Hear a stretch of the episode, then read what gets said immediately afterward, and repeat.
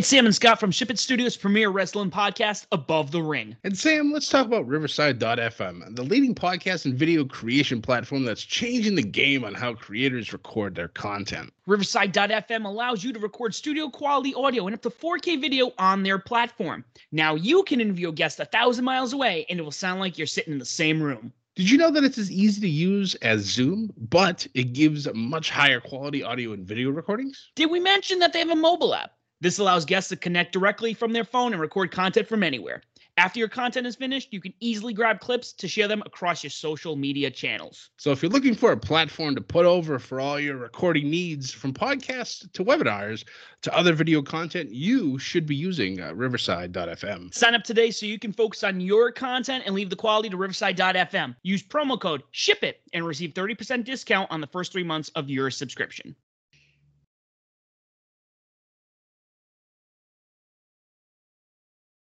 Ladies and gentlemen, welcome to another episode of Above the Ring. I'm your host, Sam the SLB. Alongside me today, as always, the man behind the Twitter, the other half of this operation, it is Scott. Hey, buddy. How are we doing today? We're doing, we're doing well. It, it it annoys me that we're so close to November already. Like, where the hell did this year go? Yes, it is flying, flying by. We got full gear coming up in a couple weeks, followed by Survivor Series the weekend after that. Unfortunately, there's no more takeovers. WWE did confirm that they will not be having another takeover for the rest of the year, which is really upsetting. That means we get no war games. I know. But I know Halloween Havoc is coming up. So, guys, if you don't already do so, make sure you listen to Scott's Raw Review and SmackDown study that drops on Tuesdays and Saturdays, respectively. And also, we have a new contribution, like we mentioned. Scott has moved NXT solo Wednesday mornings. You can listen to the NXT narrative. I believe you did the go home show for Halloween Havoc this week. I did, yes, and we're going full steam into Halloween Havoc this upcoming Tuesday, so it'd be very, very fun to watch. I'm very, I'm, I'm excited for it. Some pretty big matches on the card, and it'll be fun to cover it. It will be. It will be. So let's kick things off. It's kind of it's I don't want to say it's been a slow week. A little slow week. Big news, but not a lot of news. But there's something I know Scott wanted to address that happened, I don't know, recently. Yeah. Um, I kind of covered it a little bit in the SmackDown study, but that was because I didn't really know all the news, or at least some more of the news.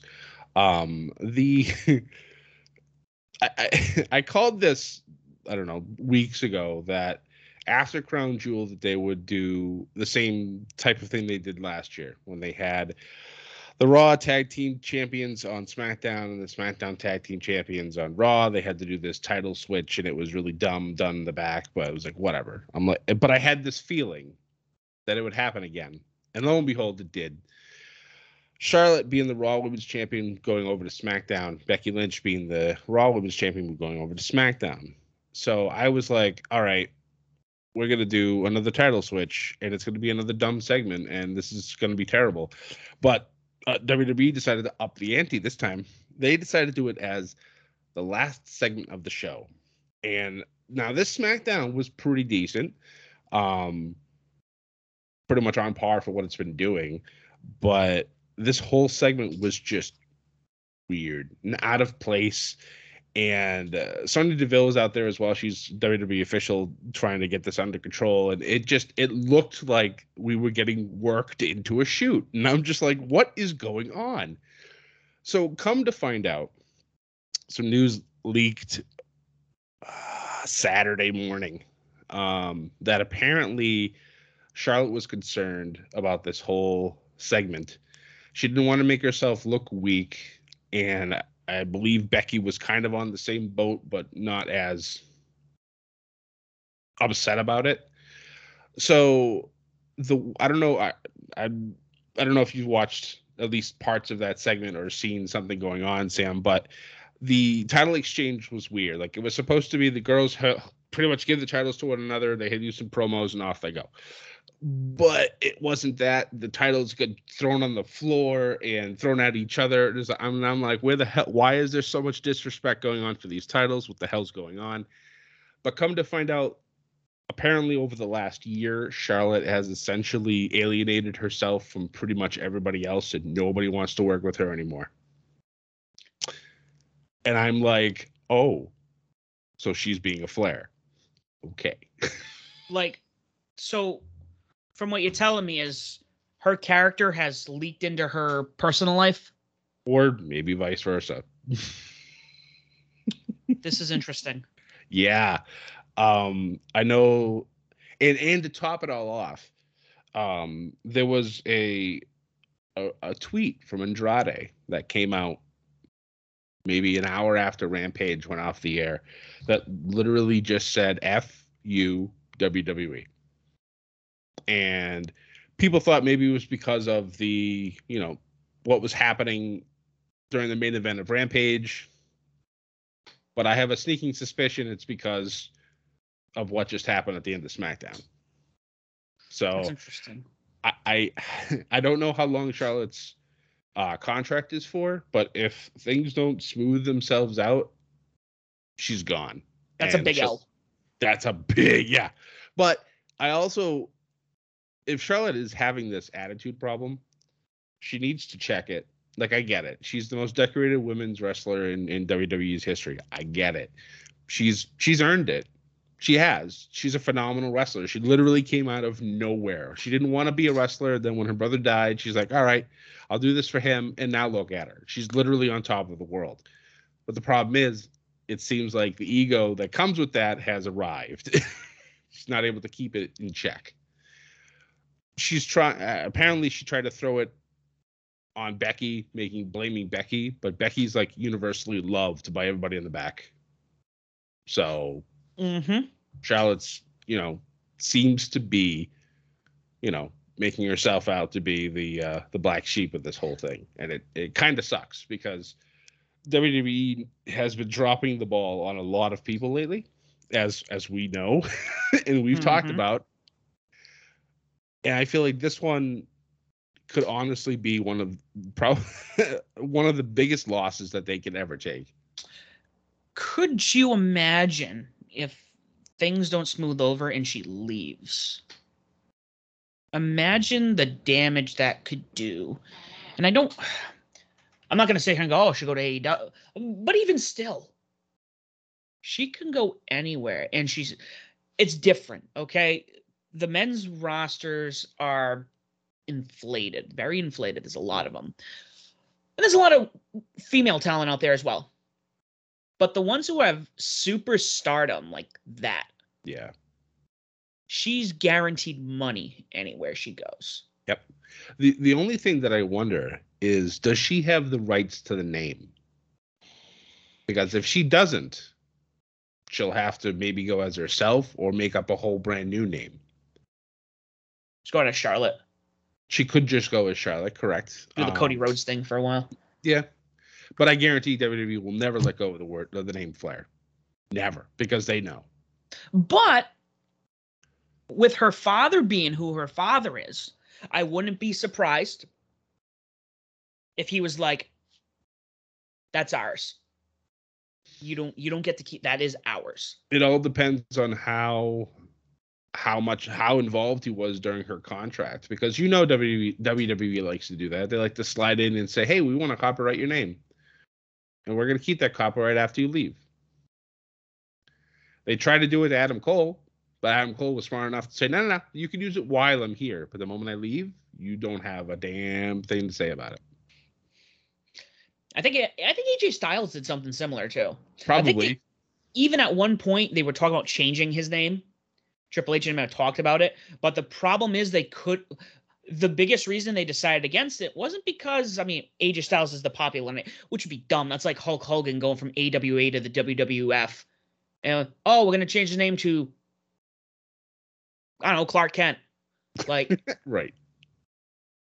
fucking Bruce Pritchard needs to learn good names. Anyways, um, that aside, the biggest reason was because AJ Styles has the huge AJ tattoo on his side. So Makes you sense. can't change the man's name. Unless they stay within the AJs, uh, but they get and they have to get rid of Styles, but that wouldn't that would be dumb. Yeah. So it'll be interesting. And we've talked about with Braun Strowman, we've talked about it with Bray Wyatt. There's a lot of cracks in this company right now. and they're showing and they're continuing to grow which as a longtime fan it's sad to see but i kind of expected at some point, and unfortunately, it's happening now. While the other wrestling companies are gobbling up all the all the the extras and growing, so maybe this Yeah. is maybe, maybe maybe this is done on purpose. Maybe Nick Khan is is working for the people. Maybe, maybe he's a sleeper, or maybe they're really playing out this angle and making it feel legit. I don't know. You know, That would be a Vince McMahon thing to do. it's all speculation. You know what? As mu- it's tough, even with social media. It's really tough, and and like I said, we got some Frankenstein version of kayfabe. We have for a while. Mm. Like it's not like, you know, is it real? Is it not? They said on Twitter. Yeah, they could be doing a shoot. True. But I also heard they really don't like each other backstage. So is it a shoot? So it's like the lines are blurred. Kayfabe's kind of alive kind in of. a sense. Yeah, it's it's morphed into a new version of itself. It had to evolve. Which, we want to talk about kayfabe. We're going to jump right now over to the G1 Climax Finals, which I did watch. Um, Kazuchika Okada is going to headline the Tokyo Dome. Let's go. He's going to headline. I watched his match with Jeff Cobb. Um, I don't know if I watched. the- I did not watch Ibushi's match with Kenta. However, however, the only reason, and I don't know if Kazuchika was supposed to win this match, because like I mentioned to you, and you can find it all online, um, Ibushi did a Phoenix splash off the top rope, and I believe broke his arm. And people are arguing again, these are people online, and I will just present all the information out there. People online are arguing this could be a work. This could be a work because you can't have Ibushi or Okada. I mean, tech, yeah, Okada won, but it was by ref stoppage. So he won, but Bushi didn't technically lose. That's true. However, That's true. I remember you telling me that. I was like, oh man, like how did they end it? But no, that's the ref stoppage. Yes, you could. Ooh, Now, keep in mind, I'm gonna I'm gonna give you the details where I don't think this is a work, where this is legit. First and foremost, when this happens, there is still like a good half hour, 45 minutes on the event on New Japan World. ooh. So you still have a lot of space. And I was like, look, whenever I've seen this happen, and you can look at like the time, you know, you maybe you'll get most 20 minutes. I'll give 20. Because okay, maybe somebody's gonna cut a promo, maybe but somebody runs in, maybe they're gonna do some weird finish now. So we'll, we'll give it 20. That's very pushing it, but probably 10. Half hour, 45 minutes, that's a lot. Second of all, after he fell, the ref came in, a couple people ran in. They called Okada the winner after Red Shoes called it. The music played, and they had the camera on Okada for a good like three or four minutes on him. Not even on Ibushi. I've seen these worked injuries before where, oh, he's hurt. Look, and he's in the ring. There was like 15 people in that ring when Ibushi fell. And then they finally panned out when they literally had him surrounded with everybody. And you know, even Okada, who got up at one point, is like leaning in there, talking to him, you know, making you know, making sure he's okay. Yeah. You know, Ibushi wanted to keep going. So unless New Japan is really stretching and really working this, I highly doubt it. That sounds like out of their realm. But I mean, imagine a triple threat match at the Tokyo Dome. I don't know when the last time that has happened for a main event. That's they. How often do they have triple threats in New Japan? Usually it's for the like maybe the IC title or the junior heavyweight title or the Okay. tag titles, never for the world championship. That's always been Yeah. mano y mano. Interesting. So they could go that route. But anyways, Okada, he's going at right now. It's him and Shingo Takagi for I believe night one at the Tokyo Dome at this moment. Um, and then somewhere in there, kind of minor. Um, I'm not sure if the, where this fell in. I don't know if it was the last night. It was during the finals. Katsuyori Shibata returned and did like a five minute exhibition with Zack Sabre Jr. Ooh. He's been out for a bit. I haven't watched this yet, but it's cool to see somebody come back. Um, I think he's been in L.A. training at the dojo over there, training the people for strong. Makes sense. But we have a winner. We have a little over three months, a little under three months. Some controversy to go with it. I like it. Oh, man. We're on the road to the Tokyo Dome, boys. I know. Some good roads to be on, Sam. Yeah, because right after that, we got one our one of our other favorite roads, Scott. Road to WrestleMania. Yeah. So, last but not least, this weekend, then we had a GCW uh, event, War Ready. I have not watched this yet, but I want to talk about this because the main event, I believe, what I don't know if it's the main event. Um, Minoru Suzuki took on Nick Gage. Hmm. Um, and there was a lot of act, a lot of crossover here. So the Briscoes actually were in this event and won the GCW tag titles. Shit. Wow. Um, there were a couple other things I that was oh man, I let me see if I can find. I thought I had this up war ready. It's it's weird because you know when we started this, we followed a lot of Ring of Honor. We followed NWA a lot. Mhm. Now GCW is almost like really knocking at the door right now. Well, they've gotten a lot of exposure lately, um, especially with like the whole uh, Nick Gage Dark Side of the Ring episodes, and then Mark uh, Matt Cardona going in and winning the championship, and him running with that whole uh,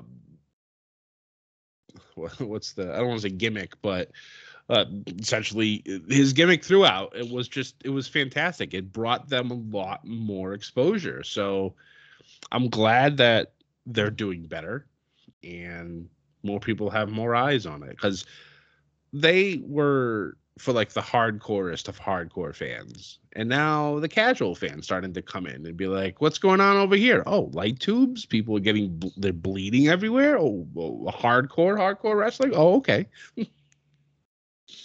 Yeah. So it's it's, it's exciting. I at some point I want to get involved and watch that kind of like MLW and kind of like not enough time. Not enough time between this and film project. By the way, guys, I just to punch this, I've been working on some film projects, mostly to promote my friend's uh, poetry book called uh, Secondhand Memories by Joseph Bonaldi. Uh, we filmed a commercial. We posted it. I don't know who saw it, but we have another video dropping tomorrow. This one was more for me. I will say that it was you know get some film and editing experience and hone my skills in. So we're gonna drop it sometime tomorrow, give or take above the ring time. I didn't even think about that when I was like, I was like, oh yeah, we'll just drop it Monday. I think that was our. We were just super excited for this. So Mm. when it drops, we won't. You know, we won't pin it. We'll make sure you guys still see above the ring, but make sure you watch these. I really would love to hear your feedback. it was good i i, I remember when you showed me the, the rough cut edit of it i was i, I liked it i was impressed Appreciate but guys i think you're gonna really like this I'll have to show you something, Scott, that I did to the because I showed you the the the first cut. I made some adjustments on the final cut, so I want to show you some, which I I'm very proud of. I'm super proud of. Nice. But that being said, let's talk about Saturday, Saturday night, October 23rd in Las Vegas, Nevada. Bound for Glory, come on. I was originally going to do a solo podcast, but seeing that this was at 10 p.m. right after Dynamite, what a long night that was. right Um, this was not a bad event. This really was not. It felt slow at times. Um, and again, I think we go back to the crowds. The crowd, I don't know what it is. They're just not. They weren't receptive to some of these. But I'll go through some of these. We had mo almost every title changed hands. wow So complete reset that's interesting first and foremost, Jordynne Grace is the first ever Impact Digital Media champion and also the first ever Triple Crown Impact champion. Wow Yep. Think about that. They've been around that long and now they have their first Triple Crown. She deserves it. She ne- she's the next woman I want to see hold the Impact title. mm, She'd be kill- incredible doing that. i think that would be great And then imagine her and um Rachel Ellering like for whatever reason split and then they have a feud together for the title. Oh. And whether Rachel wins or not, it doesn't. Um, it just I want I that would be cool. So we kicked it off. We had the inspiration make their debut, kick off the live, you know, the event itself. Came out, fought Decay, and won the titles. That's not something I saw happening night one. Fantastic. I love and it. And I know they're gonna get a lot of heat for it, but you know what I like, Scott? I like heat. Whether it be down south or whether it be in wrestling. Get people Mm. all up in arms. uh following that, we had the triple threat for the Impact X Division title match. Wow. Now, I didn't realize this, but whoever won all three contestants in this match, this would have been their first X Division title. Oh, that's awesome. So I was like, that made it more exciting. I'm just like, ooh. And guess what, Scott? We have a new X Division champion. This was not this was not the only feel good moment. Trey Miguel. Nice. He yes. fought you want to talk about baby faces in the long game. Trey Miguel is one of those. He just he fights and fights and fights and oh it was so good. All three members. I knew El Phantasmo was not going to win it because I mean he's on loan by New Japan. Right. Um, so following that, we had, you know, the tag match between Heath and Violent by Design, which in the long run, Rhino came out. That's right, Beauty and the Beast are back. Oh my God. Yeah. Rhino during the promo after goes, Heath, you can tell kids Uncle Rhino's home. yes. It was good. It was good. Uh, following that, we had the 20 wrestler intergender call your shot gauntlet match. Moose won last by eliminating Matt Cardona, but I want to mention some of these names because it opened up with Chris Sabin coming out. I'm like, cool, Sabin's out, and he lasted a while. He didn't get eliminated till he was he was the 16th person eliminated. wow. But he and Rocky Romero from New Japan, Roppongi 3K's manager and you know commentator for New Japan, came out. Um, we had Melina come out. We had the Kiss Demon. I was like, what? like what? I, I texted you. I'm like, I was like, Scott, is this is this the Kiss Demon from WCW? Oh man. Which I didn't anybody realize. can show up in these things, and that's what I love about it. It's just anybody can come in for you know a few minutes to do something ridiculous. and what I didn't realize here was that he, in particular, he actually did do a little stint with TNA a while back. So this isn't his first rodeo with Okay. All right. All right. Um, Laredo Kid showed up. It was a good energy. I'm just going over the names that um were unique. Uh, one of my favorite moves was Brian Myers came out, Matt Cardona came out, and then later on, uh, like two picks later, Sam Beale came out. To which Sam Beale eliminated Brian Myers. Beautiful. I love it. So we have a star in the making, guys. Yep. Like he's he's on his own now. He's he's going up there, and I'm excited. But Moose ended up winning by pin pinfall or tap out. I don't remember. Pin. Uh, looks like a pin. It was pin. I'm thinking. Oh, that's why I'll get to in a minute. Um. So following that was the Good Brothers taking on Finjuice and Bullet Club members Chris Bey and Hikuleo. Chris Bey really feels like he's a Bullet Club member. Nice. I love Chris Bey. We've we've always you and I have been Chris Bey fans for a bit, but like he comes out and he has the stride, like he just like he has the black jacket, he just leans down like like cocky piece of shit. Like you want to hate him, but you also like I like you, sir. I see you. I see you, Chris Bey. I see you. However, so interestingly enough, this is the only match where the titles did not change. The Good Brothers did retain. So I want to mention here, up until this point, um, my understanding, and this is rumored, and I need more information. I saw something somewhere where after Bound for Glory, the AEW Impact relationship is over, supposedly. I don't know the details on it. Um, the question remains. Well, we'll continue, but there are certain people who are still heavily involved. Like Christopher Daniels just went over there. hmm Unless you know they give him a little more leeway. He's been there since day one. You know TNA was what brought him up. Maybe he gets some leeway. Uh, Christian Cage was another one that was concerned. Um, which I don't. He's another one. He's been there for a while. He helped build TNA. Yep. I, I would almost say he was. I mean, yeah, he had his stint with WWE, but they really pushed. Like when I'm watching the promos, and then I realized the time frame when he went over there. It's kind of like Kurt Angle. I didn't realize first and foremost, Kurt Angle went over there around the same time, and Yep. he was like their inaugural champion. Like he was a big. I didn't realize how big of a deal he was over there. Yeah, yeah. Oh my God, Kurt Angle's um, TNA run rivaled his WWE run. Like honestly, like the stuff that they, I I was, I was actually able to watch TNA back then, and I got to see a, a good chunk of his career over there. The man was absolutely insane. Like his rivalry with Samoa Joe, probably one of my favorites of all time. I'll have to go back and find that kind of stuff Oh, or like some summaries because I love there's there's certain things I see, especially with like now, you know, I'm seeing these guys later in their careers, like Samoa, like Christopher Daniels, like AJ Styles.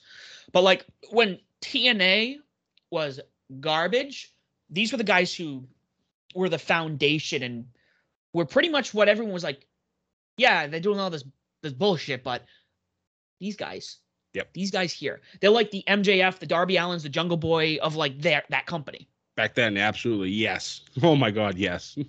So um I'll be interested to see what happens in regards to especially so the Good Brothers is why I kind of bring this up because they're still heavily involved with the elite. But they're champions at Impact. So Yep. unless they have some contract, which I can see it happen. I mean, Tony Khan is close enough to those guys where he can wiggle, probably give some people some wiggle room. right. And um, I would like to see the Good Brothers in AEW, but I like how they've been doing their thing on both shows. Like, like they show up and they're almost like valets half the time to the Right. Yeah. But then when they're on Impact, they're one of the most dominant teams in the company, if not some of the most dominant personalities in the company. Right. And I, I think I read somewhere um, about that, and I and if I remember correctly, I, I don't think the Good Brothers have been at the last three Dynamites, so they've been noticeably absent. Uh, yeah, I did see that. I did see that. I have noticed that too, because I I know they're starting to. I don't know if that was with like the change going to Las Vegas or whatnot. I don't know what they're doing, but well, it'll be interesting to see what happens. Mm. So next up, we had another title change. Something that I'm not, I'm not like super happy about, but I'm like, when you watch the match, it was a great match. It was might be the best match of the night, Scott. Mickie James taking on not defeating Deonna Purrazzo. Now, it was cool. The problem with matches like this, and I think you know exactly what I'm talking about here. I Mm. feel like every time we have a match like this, where maybe a legend or whatever you want to call it wins against somebody like this, they're gonna drop the title in two months. if that. Deonna Purrazzo was on fire. And she was on this up. I mean, she was up there, but she found even an even taller mountain to climb. Yep. I think kind of like what you and I have talked about with like the MJF and Sting angle. Deonna could have used this win as like more momentum. Yep. I defeated a legend. Yep. You can't touch me. I defeated the Mickie James for my title. Like the egos of some of these characters are what really makes them. Right. And Mickie James, I love Mickie James. She's great. She was good in the ring. But her baby, you know, she's a baby face and she's a legend. So in that in that regard, you know the run's not going to be that long. Right. This would have been a this would she would Deonna Purrazzo would have been a passing of the torch kind of person, unless they're going to pass the torch over from Mickie James to somebody else. But who else over there deserves the women's title besides Deonna Purrazzo? Honestly. Um, maybe Jordynne Grace. But Deonna's beaten her. Yeah, you good point. Good point. Um, I Like the don't. who's who the who's who of women that have gone through impact, Deonna's pretty much beaten them all. So So I'll- No, I know what you're saying because when I'm thinking about the women's roster, where AEW is continuously growing, NXT is continuously going growing, and this isn't knocking the women at all in Impact, but they're all they're the the base level of the women there are all like here. Mm. There's no up and comers per se. right. On top of it, Deonna's beaten most of them, which Yeah. is what you're getting at. Yeah. That's like, you know, SmackDown. From from my understanding, the women's rosters there, they've kind of been pretty consistent across the board. Everyone's almost like at the same level, yeah. not like in a bad way, but like the bar is set a little higher, and it's like, where's the new talent? Oh, they're still in NXT. Don't worry about them. Yeah, they they've kind of shifted things actually on both Raw and SmackDown with the women. Um, so there is some up and comers now. So it'll be interesting to see how they do it over there. But for for for this, the only way I honestly see this whole thing work is if Deonna Purrazzo now becomes obsessed with Mickie James to take that title back. That's the only way I could really could see this work because otherwise I feel like this is a lot of damage to Deonna Purrazzo that she doesn't necessarily need.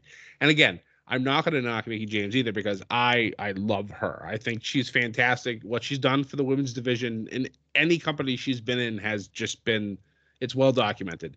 But I don't see the reason why a part-time wrestler, she's not a full-time wrestler anymore. She's buried in, you know, leading divisions for another company.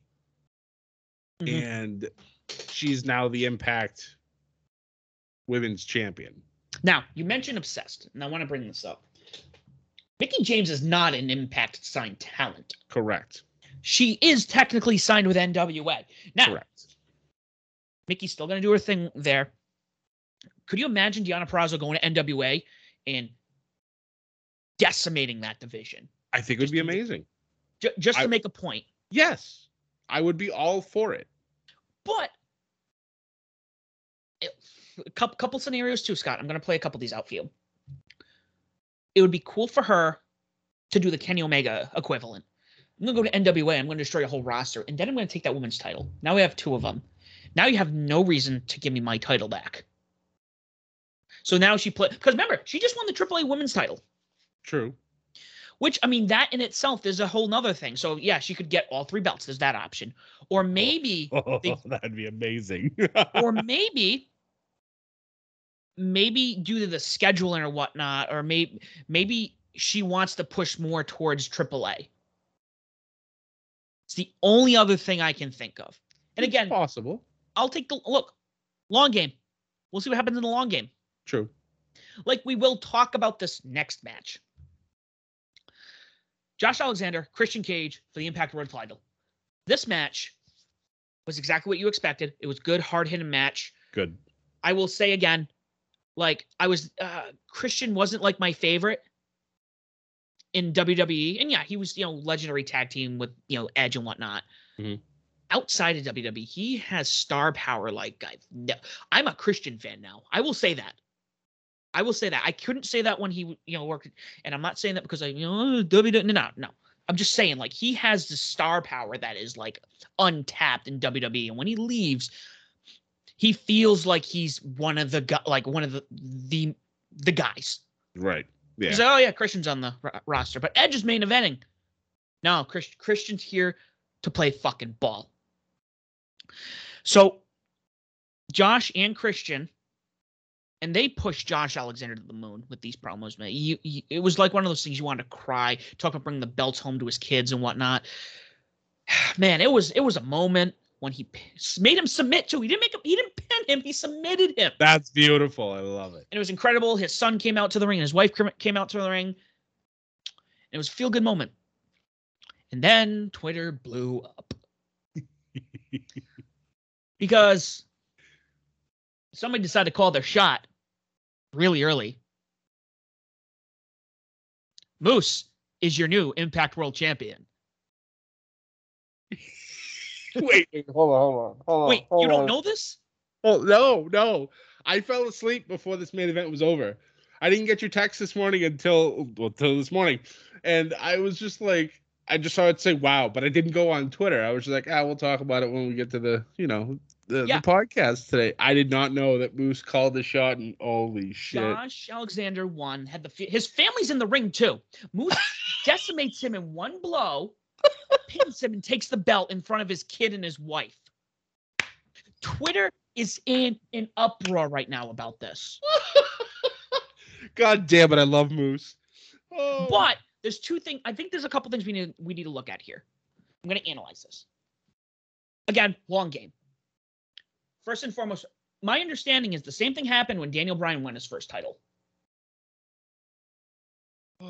Somebody somebody said, it, and I'm you can correct me if I'm wrong. Where I think Randy Orton did the same thing to him when he won his first title. He didn't have his first title long. When that's- he defeated John Cena uh, in probably one of my favorite SummerSlam matches. Yes, uh, Triple H, I believe, was the special guest ref. Um, yeah, Daniel won, and then Randy immediately cashed in Money in the Bank, and Triple H gave him pedigree in the middle of the ring. This is what started off Yes So we'll go off of that. And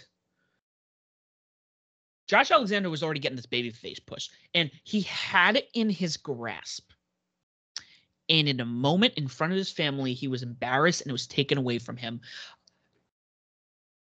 To me, this was incredible. I know p- some people like, can you believe that TNA is going almost longer than WCW exists? Shut the fuck up. Okay.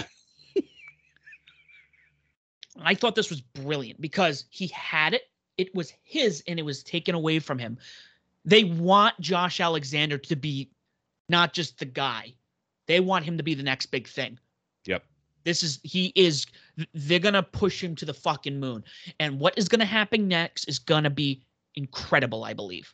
Uh, uh, yeah, that's amazing. I'm, I cannot tell you how happy I am that th- what's being set up now. I'm also very happy that Moose is the Impact World Champion because He deserves it. Moose- Now, this this is the thing. I'm gonna go back to Moose. We'll, we'll talk about him doing this. A lot of people are pissed off. This, I mean, Moose has Moose has earned his right to get this. yes. He's been working up for a long time. This goes back to the EC3 storyline. Yep. I will think back.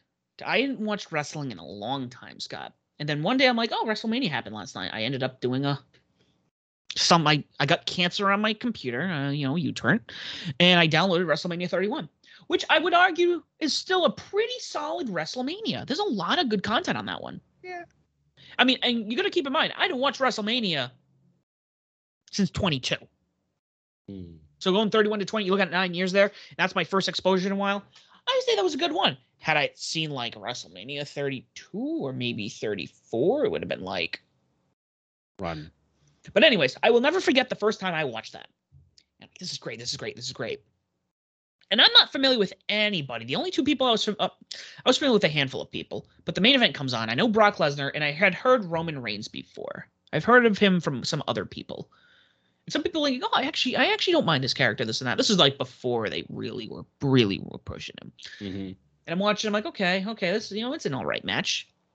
And then the heist of the century happens, and I, I even myself was like, this is fucking bullshit. What? It, I'm like, you serious? That's not like what I, I actually lost my mind over it. Looking back now, over 10 years now, at this point, it might be one of the best story arcs to ever happen or one of the best WrestleMania moments to happen in the past 15 years. 30 and 31 for me uh, is probably two of the best back-to-back finishes to WrestleMania ever. It just it was one of those things where you were just like in the long run Brock didn't get pinned. So Correct. Brock was still protected. Seth Rollins looked like a monster now. Oh my god. Now nobody can touch Rollins because he's he's Triple H's guy, you know. So now it's like the corpor- corporation was that what they were called at that time? Um no, it was the authority. The authority, yeah. So they're in charge now. They have the title, and nothing, no storyline has ever been better than the anti-hero taking on the authority. Please see Vince McMahon and Stone Cold. So this, uh, I'm looking at it in this perspective, and this is the problem with a lot of people out there who are just jumping the gun. There is long-term storytelling, A, and B. In hindsight, this might be an incredible impact moment. They got people talking. This isn't Vince Russo doing this. Oh, Dixie Carter came out and she took the belt and now she's champion. What? Because she can. I don't know. But I thought this was an okay pay per view. There were moments I was just kind of, even I was like, uh huh, uh huh. But I also watched AEW prior to that. And this went to 1 a.m. Eastern time. So Oh, I think God. towards the end, yeah. But you know what? Nine, ma- eight matches in three hours really isn't bad. That's true. That is true.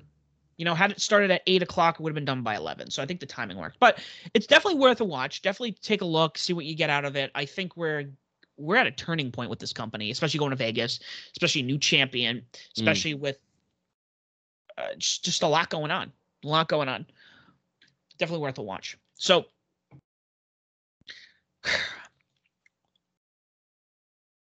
I got to give Scott credit here. He took uh took most of the meat this week. That sounded really weird, but just he took he t- he took most of what was going on this week. I can't say selfish. No, no, no. He you live tweet dynamite and he live tweeted rampage because I had prior obligations. I do want to say, I know I'm getting off tangent. This is where I need OFR to come back. That's all right. Um, saw Dune on Friday at the IMAX. Go see Dune. I want part two. Go see Dune and we get the second half of this. But oh, oh, I'm. I watched it Saturday morning with literally zero percent idea of what was going on.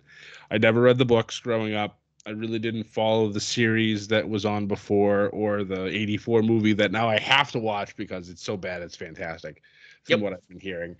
Um but I sat down and I watched this yesterday and I was just like I need part 2 yesterday. Give it to me. I need to know how this first book ends. and hopefully they'll greenlit both part two and then the third movie, which will probably be the second book. But because they even, I will not get into it. I won't give any spoilers, but there were some of those foreshadowing moments where uh, Paul is having his visions. There's a couple moments in there that actually go far enough into the second book. So that being said, let's stick with wrestling. Scott, we I watched Rampage the following morning. This was a good episode of Rampage. It was.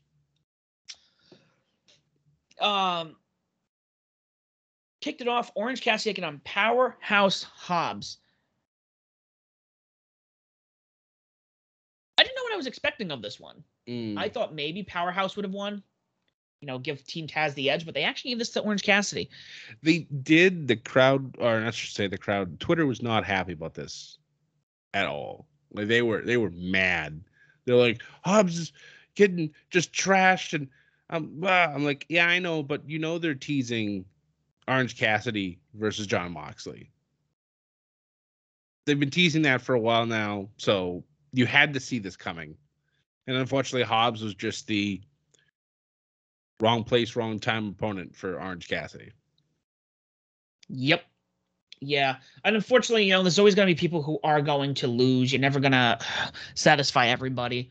Right. Orange Cassidy is a huge star, and I, I, I, Hobbs couldn't move forward, but I don't know. We'll see what happens. Uh, following that, we had Britt Baker finally take on Anna Jay with Britt getting the win. And Ty coming out. I think we're starting to hint at what's going to happen here. they actually do announce it during Dynamite. So at Full Gear, it's going to be Britt Baker versus Ty Conti.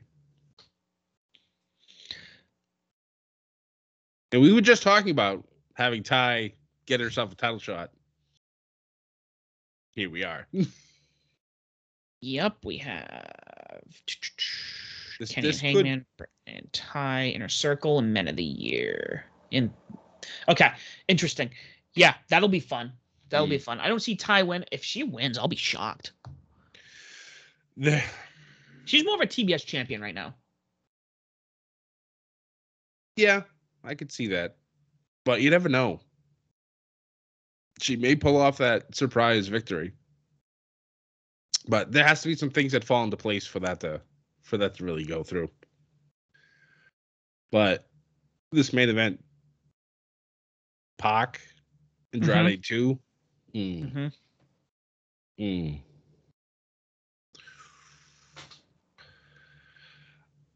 Very a lot of interesting things happen in this. First off, Pac gets the win, which I like because now it's one one. But it, what it's what happened afterwards that Mm-hmm. really was just like things that make you go, hmm. Mm-hmm. So the match is over. Pac wins. The lights go out. Lights come back on. Malakai Black's in the ring. And I'm like, oh shit. And what does he do? He sprays the mist at Pac and starts attacking Pac. But he doesn't attack Andrade. Hmm. He helps Andrade until Cody Rhodes comes out and attacks Malakai, and then they start fighting off into the nether. But I, this is where a lot of people were thinking that the FU WWE quote that I talked about earlier in this podcast from Andrade was about. Because if you look, all four member, all four people in that ring at some point, obviously all were in WWE. Mhm. Now they're main eventing another show, but like I said, I still lean towards the whole Charlotte thing that was going on. But this was a fantastic ending to Rampage. I, I really thoroughly enjoyed this, and it made me look forward to Dynamite even more. Yeah. Yeah. It really set it up. Really set it up. Interestingly enough, I'm looking right here. I t- totally blanked. Aleister Black won the NXT title from Andrade at TakeOver New Orleans in 2018. So You Swerve? think they'd be enemies, but yet here we are. swerve maybe. Nah, maybe. we will see. We will see. I'm curious. Um, so yeah, Rampage was good. Um, I think the other thing I want to bring up that we were talking about because uh next week's Dynamite's in Boston, Yes. so they have advertisements for the show all over the place. No, sorry, they have advertise. No, they've been they have advertisements for every other show. They're already advertising stuff in December. Yep. But the Boston show is like, oh yeah, next week we're in Boston. There is no graphic for this show. I know. They it just like, oh yeah, on like, you know, January 31st, 2025, we're gonna be on the moon. Yeah, this match happened in Boston next week. It's weird. I don't know why we're not even talking about it. I don't know. It's you. You'd think because Boston is another one of those towns that's been heavy WWE. You think them going into Boston, they'd want to mention that, try to Mhm. get that rub, try to pull some fans away, and I don't know. I'm even on the website right now, and even they don't even mention Rampage for Friday. They just have AEW Dynamite Boston, October 27th, and just the AEW logo and the TNT logo. It's weird. I don't know why. It doesn't sit well with me. But it's minor. I'm gonna be in Boston for that show. So Scott will uh I'll live, live tweet tweet that. Dynamite, and I will live tweet Rampage, or pre-tape tweet Rampage. so, let's talk about what happened before Bound for Glory, shall we? Yes. We kicked off the night with a match that, let me tell you again, the man can go. Mm. And yes, Dustin Rhodes taking on Bryan Danielson, first round match for the World Title Eliminator Tournament. This probably is was my most anticipated match this whole tournament already. Mm. Like first and foremost, I know the more I watch Danielson, I don't think people realize how technical he actually is. Yeah. And how he's like a technical striker. Yes. I don't know if that was hindered when he, you know, went over to WWE. I know they have a different like setup where it's like, okay, you're gonna have this move set and you're gonna kind of work with that. Yeah. I would argue I'm gonna make a I'm gonna make a claim here. I'm gonna make a very radical claim. People can fight me, people can send me death threats. He might be up there with Bret Hart in terms of his technical prowess. Could you imagine Bryan Danielson going head to head with Bret Hart back in the day? Both in their prime. Oh man. That would have been that would have been right up there, I think, for me. Like I got into Bret towards the end, and honestly, and I know this might get some heat from people, but I was never the biggest Bret Hart fan at all. Not when I was young. I honestly really should go back and watch more of his matches to fully appreciate what he's done. Yeah. Because I love technical wrestling. For me, growing up, my two most favorite technical wrestlers were Eddie Guerrero and Dean Malenko. Mm-hmm. Those two had matches that were absolutely insane.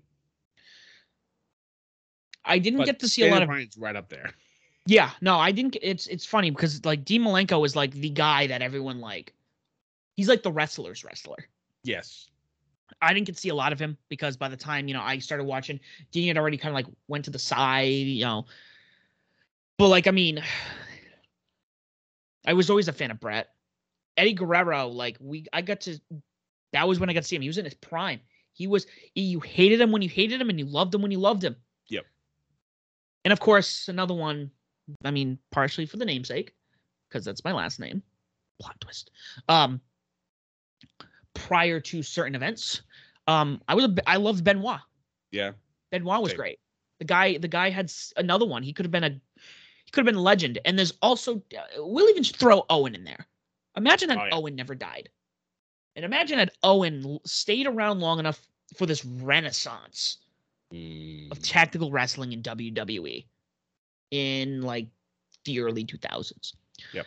Imagine the matches you could have had with Dean Malenko, Perry, Percy Saturn, Eddie Guerrero, Chris Benoit, Edge.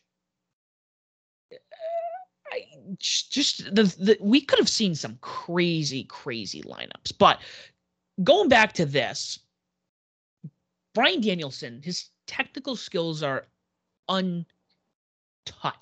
mhm. And Dustin Rhodes, for being 50 years old, and at time he, he, he can look stiff in certain moves, but for the most part, he's he's in his prime at 50. I will say Right. that. He's the best he's ever looked. He's the he just he just this is this is what his career should have been across the board. They could have done this with Goldust somehow. They could have made him look good. I, I do I do particularly like a part during this match. You speak of Goldust, where he's got Bryan in the corner, punching him in the face, gets to nine, and then in Goldust fashion, he does a. But instead, he goes, "Nah, fuck it." Oh, I didn't Gives him that. the double bird and punched him in the face for ten. I was just like, "Is he gonna do the the bite? Like what?" But I just I I love the subtle callbacks. I was a little concerned about him though in the beginning of the match. I don't know if you noticed, but he seemed very slow. Like after he took a couple bumps from from Danielson, I was like, did he hurt his back? And like it seemed like the ref paid a little more attention to him. Even Danielson was kind of backing off a little bit more. It was I don't know. I thought maybe he might have tweaked something, and I was like, oh no, this this was supposed this this could have been this this, supposed to be a great match. Oh God, maybe they're gonna have some pro- some type of an issue, but he seemed fine. So I don't know if maybe it was just precautionary, but I don't know for some reason, maybe like I don't know, a few minutes in, I was a little worried for him. Yeah, no, it, it- I I know what you're talking about. It looked like it, but picked himself right back up, got Yep. right into it, looked great, loved every moment of it. Uh, following that, we had our first TBS tournament match. We did. one of the first ones. Penelope Ford taking on Ruby Soho, with Soho getting the win over Ford. And the bunny coming out afterwards Mhm. um attacking her and then red velvet coming out which i didn't see red velvet coming out unless i've missed something on darker elevation Um, I'm trying to think. I had the championship um, photo. Maybe Red Velvet's the bunnies are. Um, let us take a look. Yep, Why- Red Velvet is the bunny's opponent, so that makes sense. okay okay I didn't realize that until I just looked at the photo again. So yeah, that's that that makes perfect sense and why. there's an alignment for you scott i thought of it this came off the tongue immediately the moment i saw it and i'm like ruby red Ooh, you get ty j and you could get ruby red I like it. Mm. uh thinking a little bit thinking a little bit following that we have bobby fish taking on anthony green It's so good to see AG on TV again. Um, I actually I, I saw i saw He the tweet yeah yeah. Um, I think I put it on his Instagram. Um, I said it was fantastic to see him two weeks ago. We were a chaotic live, you know, in person, and now sitting at home, watching him on uh, watching him on uh, on Dynamite on national television. It's just like, man, like what a life you lead. Holy shit. yeah, it's it's it, it was cool. It was really cool. Um, and this match was good. This was actually good. Bobby Fish is another one coming out of the woodwork here, where it's like, dude, you are just you are just a almost like that UFC feel, almost hard mm-hmm. striking kind of. That's the thing. Like that that's that was his thing in ROH. And then again, he comes to WWE and it's completely minimized. Unfortunately, I think the injuries had a lot to do with that, which it's really sad because I was really excited about Red Dragon coming to WWE, and then Bobby was always hurt. And it was like, what the hell? it yeah. sucked so much. But now to see him coming back to what he what he was before he got there is great. I was a little sad that obviously this was a you know a talent you know enhancement style match. AG did get some offense in, including his his famous uh, bounce off the ropes in the crossbody, which I love that he still gets to do that in pretty much every single match. Um, but the crazy thing about this, after this match was over, Bobby Fish gets the win. He then continues to attack AG. I actually got a little angry at home, like legitimately angry. I was like, "Why? Why are you doing this? There's no yeah. reason to do this." CM Punk, of all people, comes out and saves AG from Bobby Fish. Now, obviously, we're going to lead into now them having their own thing. But I'm just like, this man just got saved by CM Punk. Yeah. Like, what the fuck? and that one, when they when they hinted at it, I'm like, oh, cool. That'll be like a that'll be a full gear match. Oh no. Guess what I'm seeing in Boston on Wednesday? Yup. CM Punk taking on Bobby Fish. you son of a bitch, get to watch Punk live. Ah, oh, it's so great. Uh, that I think Boston's gonna explode. Like mm. they're just for those of you who are not from the area, Boston fans may be some of the most rabid fans. Yes, and especially like, since it's AEW. Mm-hmm. Yeah, it was the place was insane. rabid when I went when when the Bucks were defeated by Private Party. The Agganis Arena just exploded. Like, yeah, lost their minds. Uh, following that, we had what set up another match that's going to happen in Boston. I think for Rampage, they said. Um, Lance Archer taking on Eddie Kingston with Eddie Kingston getting the win. Um, this one I know people were not too thrilled about. Well, I mean, considering what happened, um, Lance trying to do what was it? A um, was he trying to do a um? Oh, the hell? What type of move? He was trying to do. He he did a a move off the top rope and he under rotated and he literally landed on his neck. Like yeah, that was yeah, scary shit. They stopped them. They literally stopped the match for like three four minutes while Doc was trying to take care. Oh, was trying to look over him, but I think Lance was like, "No, we're not going to have a rest stoppage. I'm going to finish this match." And the match ended literally four, four seconds later because Kingston rolled him up and got the win. Which is obviously the way they is, did it. Yeah. Um, I'm honestly with a neck injury. I'm surprised he even took the roll up because that puts more pressure on the neck. yeah. Yeah. So what I'm looking at here is I'm wondering if Lance should have won this one. I think he was probably supposed to, but due to injury, obviously we have Kingston take it.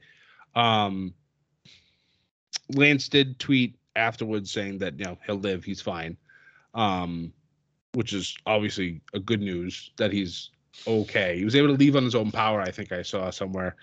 Um, but the promo that happened after this show that we you and I talked about this morning before we recorded this podcast. Mm-hmm. I'm all in for this match now. All in. Oh my god. That's another one I'm seeing. So I know. I know. You also get to see um what is it? 10 versus Jon Moxley. Moxley. So, you bastard. Now you got me wondering. I cannot find these cards anywhere. They don't really give it make it easy to find these cards if it's not like on their Facebook the day of. Yeah, it's it's on Twitter, but it gets buried quickly because they're talking about everything. But yeah, it's it's gonna be good. Yeah, um, we got um Oh, yeah. Sammy Guevara and Ego Ethan Page for the TNT title. Yes. I get to see my boy Ethan. Be a lot of fun. Um, The caveat for this was not the caveat, but the stipulations for this is kind of weird. It's like they have a 10 on 10 match at full gear, but if Sammy loses the TNT title to All Ego, then he has to leave Inner Circle. So does that mean it's a five on four? It's kind of confusing. Thought about that after the fact. I was like, wait, that doesn't really make any sense. Just a little bit. Well, we'll see what happens. We'll see what see what happens. I think that might be one of those easy story points. Like, okay, he's not gonna leave. He's not gonna, or maybe he does, and they fuck with us. Maybe. Who knows? Um, following that, we had Jungle Boy taking on Brandon Cutler, which was. I think this was more to build up the story between him and Cole. Yes, and I and I, I can't I, I cannot scream from the mountaintops enough how much I love this Jungle Boy versus Adam Cole storyline. Mm-hmm. It's so good, and Jungle the fact Boy- that multiple people have to keep taking out Jungle Boy is just. I love it. the fact that like again this is one of those stories where he's now he always felt like he was going to be a big star but this Mhm. is this everyone's going to have their storyline which drives them to the top Yep. and this is the one i'm feeling like he's just getting bigger it's like josh alexander go back to bound for glory going into the match with christian he felt big now they lost against moose in like two seconds he feels already bigger and the the road most of the time the journey is more exciting than the the arrival True, true. so I cannot wait to see what happens and how this um the climax on this particular feud. Um, so following that, we had. Let me let me give a gripe here. We had Malakai Black, Cody Rhodes three. So I want to be clear on this. I know we refer to things as, oh, we're getting to see my favorite one, Omega Okada. You know, oh, this is a Omega Okada 3, Omega Okada 4. You know, this one is, you know, it kind of bothers me a little bit that they're numbering these feuds. It's like, oh, Black and Rhodes 3. Sometimes eh, y- this is something where you just need to let it happen. Yep. You know, um, Pac and Andrade, that just needed to happen. Yep. You didn't need the two at the end of it. Right. You know, why was Omega Okada so good? Well, because they're two of the best people in the world and and there.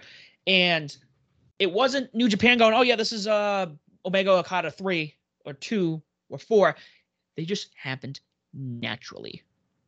Yep. At a level that is so natural that I don't think grass grows that naturally. Starting to get some Ultimate Warrior promo going on here. But it, it- that very minor detail, but it did does bother me that they were oh here's the third one. Why don't you just why don't we just this is their next fight and let the fans go yo it's Black and Rhodes three, just let it happen. Right. You don't have to name it ahead of time. I agree. 100%. So this was a decent match. This was good. Um, obviously, um, Cody finally got the W over, you know, over Black, and I know the crowd was not too happy. Nope. It was literally one, two, three, the crowd goes boo. The biggest, I think, the biggest problem isn't so much this feud. Every Cody feud ends the same way. He gets the last win. Yep. He gets the last. He's the one on top, and then it's like, oh, okay, cool. He can never win the championship, but he's going to win every feud he's in. And it's weird because he's not in too often. He only comes in when they bring in new big talent right Right. now. And Malakai Black did not deserve the loss. He should have beaten. This should have been over after two. Mm-hmm. Should have been over after two. The, the the Arn and Cody thing was cool afterwards with Arn being like, I'm not gonna deal with a loser, that's fine have him like if you were gonna have a Cody Malakai three, this should have been at next year's Double or Nothing. Cody should have had to earn his way back to having a shot at Malakai. Yeah, and this is a difference between. And I mean, what's the time frame on this? What would we end of July for the first one, or was it uh, August? Yeah, I think, mm, it was in the summer. I don't remember exactly what what month it was. No, in, July yeah. he debuted because it was I think the last week of July I was housing. No, first week of July. I don't remember. So July, August. So you're looking at July. Let's August, September, October. So three months. Okay. Sometimes I don't know. You look at something like Bryan Danielson and Kenny Omega. Okay. Debuted back in September. Mm-hmm. It all out. We got his first match uh, a couple weeks later with Kenny. Yep. Kenny keeps saying there will be no rematch. There will be no rematch out of his, you know, we don't need a rematch. It's fizzled away just enough where you almost forget about it. Yep, it's still there though. It's in the back of your brain. It's flickering. Yeah. They let it flicker. Bryan Danielson is having all these other matches in the tournament match. Obviously, Hangman Page is gonna, you know, going up against Kenny, so that's going on. So you almost forget. You almost forget that's going on. the best thing about that is they don't need to fight for the title. We just No. want to see who wins this match. How'd you feel if this was another draw?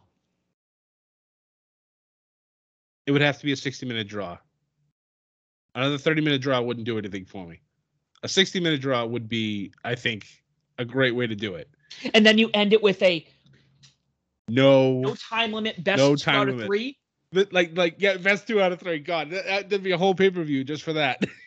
I th- oh man, you and I, Scott, we have a booking to do. wow. Literally have three hours of Bryan Danielson and Kenny Omega wrestling. But keep in mind, I know people are like, oh, you know, the Bucks this, you know, Kenny that. They both, both of those teams, first of all, they are responsible for making this company a thing. Yes. The first year at least, they were kind of in the in the back. They were kind of Which is- like, where they should have been, and that's Mhm. fine. you know, Kenny Kenny was on a losing streak for a while.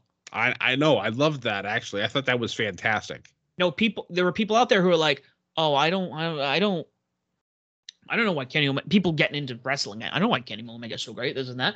Go. Right. wait. And now we're getting it. Yeah. So forgot where I was going with this, but compared to this ending, I don't I don't know where I feel about it. Mostly because it's almost predictable every single time. And I think that's why the crowd is so negative towards him now because we all know how this is going to finish. This is essentially he's getting the Triple H finish. And he's wants to be nothing like it, but yet he destroys the the the um the throne with a sledgehammer and you know, it's just he I like Cody Rhodes, don't get me wrong, but in a wrestling ring, at this point, you know he's going to win somehow, somewhere during his feuds. The only reason why he's not uh, AEW Heavyweight Championship uh, champion is because he lost that match, which I was honestly surprised that that ever happened. I'm still waiting for a way for him to find his way into the title picture. Yeah. Still waiting for it because I know eventually it's going to happen. What I do like though is I do like how the um despite them having all the titles, the Bucks and Omega and now Adam Cole, baby, um they're surrounding themselves with the younger talent. So we're gonna feud True. with these guys. Yeah, we're gonna be we're gonna be the dominant team that nobody wants to, you know, we gotta deal with them again. But look what they're doing to Jungle Boy. Yep. Um, look what they're doing with Oh, who else have they feuded with recently? Mostly Jungle Boy, actually, now I think about it. Yeah, I mean they've kind of done a little bit with um Lucha Brothers, but they're not exactly super young. So um trying to think of some of the other people that they've really been involved with. Adam Page, he's technically still he's technically real still young, I Mhm. believe. He's my age, but I mean, he's the one Well, of that's the still younger young. For Yeah. me, that's still young. so let's look at it like that. I mean, all their all of their homegrown talent. And I know Hangman, all of these guys came from somewhere. Right. But let's look at Hangman. You look at Jungle Boy. You look at Darby Allin. You look at MJF. And I was that the pillar. I feel like there might have been one other. I know there's four pillars. I don't think Hangman was in that one. I have to look at the shirt. But let's look at those four people. They are all in major storylines all the time. Mm-hmm. They're always in the pit, unless they're out for whatever reason. I mean, okay, MJF, he's kind of feuding with Darby. And even though Darby wasn't there this week, Sting came out. First and foremost, Sting could arguably be one of the best non WWE wrestlers to exist. Correct. And you get one of the best future heels to, you know, with each other now. I wouldn't even say future at this point. Like, I think legitimately, if you look across the board, I think he is the biggest heel in all of professional wrestling and sports entertainment. No, hands down, hands down. But like he's what he's, you know, he's still very, very young. Oh yeah, He's not even 25. I Like- know. like he's doing wonderful things but they're putting them with these story like the one sickening thing like in the best way possible with MJF is that he gets over the people you don't want him to and it gives him it not only gives him the fuel and the fire kind of going back to Deonna that's what Deonna should have got with Mickie James. Yeah. not only gives him the fire it doesn't give him the but it also it gives him that it, it gives him an edge. It gives him just you know we're, we're investing in you. We want to work with you. Yeah. it was kind of like who did it this week? Was it CM Punk when Anthony Greene? No it was Dante Martin and Malakai there's a good example last week Yeah. sorry last week where Okay. Malakai Black looked back and like nodded know, nod. Yeah. it's it's it's the they're really building the foundation. You know, they're trying to and you again, we'll go over this. Everyone's like, "Oh, it's WCW all over again." Yeah, maybe there's some, but also WCW didn't have WCW to kind of look at and go, "We shouldn't do that." Right. And even their big stars, they don't really have many big stars, I guess. They do, but they don't. Like, Right. You do have CM Punk. You do have Daniel Bryan. Um, the elite they weren't even part of WWE. Correct. That's a big thing I need that needs to be looked at. They are investing in younger talent. They are allowing themselves to go to the independent scene. That's a big, and they're not doing a million house shows a year. So I Right. think there's a lot here that that we can take from. Are there flaws? Yes, there are flaws. We can talk about those flaws too. of course there are. Yeah. But going back to this, I don't understand. Even Malakai, who is, I guess, a in a sense a younger talent, but Mhm. I, is he even younger? Is he older? He might be even be older than Cody. I don't know. It's the it's the beard. It makes him look a little older, but I think he's probably in his thirties. Yeah, Cody Rhodes is 36. Malakai Black is 36. They're the same age. I don't know. It's it was a weird. I can't say no resolution. What do you do now? Between what, like Cody and Malakai? Yeah, I know they already have plans set for Malakai. It looks like with Andrade. Yeah. And this is another thing I think with Cody's feuds is most of the time they just fizzle out. I. I think this was the end. Um, I, I think the way, at least from what I've seen, AEW likes to do is after three they're done. So Cody gets his win, and now Malakai will continue. I'm assuming with whatever's going on with Andrade. Cody now, don't know, and I don't think the crowd really cares at this point, unfortunately. yeah. It's funny because he's like, I'm not going to turn heel because the crowd is booing me. No, no, that's exactly why you turn heel because the crowd is booing you. So then you work off of that. Now, if it's go away heat, that's a different story, which I kind of feel like this is turning into. He's getting close to that X Pac heat going. Yeah, I it's weird. And I can't again, like you said, love Cody. He's great. He's talented. I think this is where his ego is starting to show a little bit. Unfortunately, But Scott, I'll be in Boston next week. I know, Sam. I know. I won't be. So um, I might have seen more Dynamite shows at that point than I have Raw and SmackDown shows. No, wait a minute. One, two. I might have gone two and two on SmackDown and Raw. I've actually never been to a SmackDown show. The one time I was gonna go was canceled because of a blizzard. Uh, I went. So I went to so Providence is a pretty significant location for wrestling. It is. I actually did see the WWE is coming back to Providence. I don't know if you noticed that. Yeah, I don't know if I want to go. It's Raw, so I'm like, um, uh, unless they're handing out tickets like candy. That's not WCW. They're gonna make you pay for it. Um, so the first Raw I went to, the very first wrestling event I went to, it was when the GMs were announced Ooh. for the draft. That was when Daniel Bryan came back. Yep. The place exploded. Oh yeah. The next time I was there, or at least for SmackDown, and I, again, I might be one or two for each. I can't remember, but this so that was very memorable. I also had a chance to go to the Raw where um Roman Reigns made the announcement of his leukemia. Which was just three years ago already, which is absolutely insane. That's I that was long. At the mall, the Providence Place Mall, right next door to the venue. For those of you who don't know Providence, the mall is right next to the Civic Center or the Yep. Dunk or whatever you want to call. It. I call it the Civic Center. It's Been calling for twenty That's what it years. used to be called. Yeah. Um, I remember being in the building, and you know, and all of a sudden, my friends who were there text me and go, "Sam, uh, this just happened." I'm like? And I was kicking myself because I'm like, "That was a moment." But not only was it a moment, one of my friends, close friends, actually became was in a promo.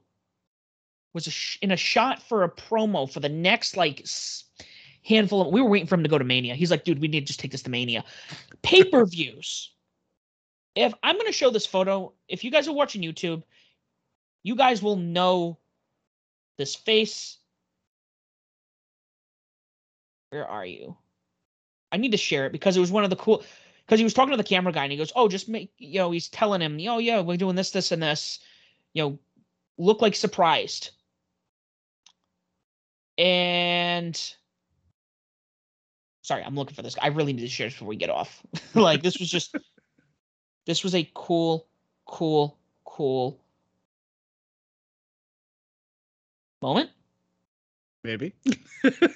Wow, Alex, where did you put it? I come across this photo. I'm going to share with you, Scott. I'll share with you guys too. Um.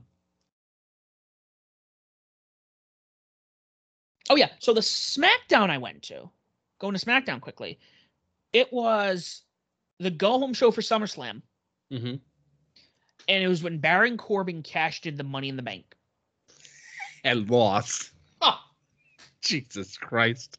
I will never forget. Like I remember, I was with my ex girlfriend and my friend John, and the the moment Baron runs in with the briefcase, the it didn't matter if you like Baron or not. This is one of those once in a lifetime events. You don't get to see a cash in often. It's once a year, Yep. and it's a special moment. And that's the way I took it. I go, I'm about to see a cash in from Money in the Bank.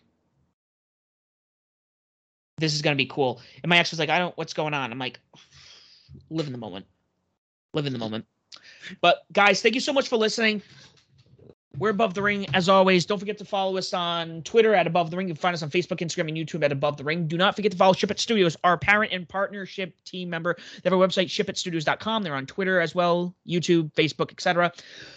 We have some friends who we've been doing a couple of podcasts with. Back to the Ring, Mr. Zach and the Riddler. Make sure you check them out at Back to the Ring. They take your favorite matches of old time's sake and bring in new talent. You know, very famous talent. You know, this couple we've done. Check those out. We are on all streaming platforms. Just make sure if you can't find us on one, let us know. We will put ourselves on there on your streaming platform and mobile device. Please make sure you like, share, subscribe, leave a comment, leave a review. Tell people I above the ring and ship it studios the podcast of your choosing and why you should listen to us as well. Thank you for listening. Don't forget to ship it. And as always, do not forget to join the Bedlam.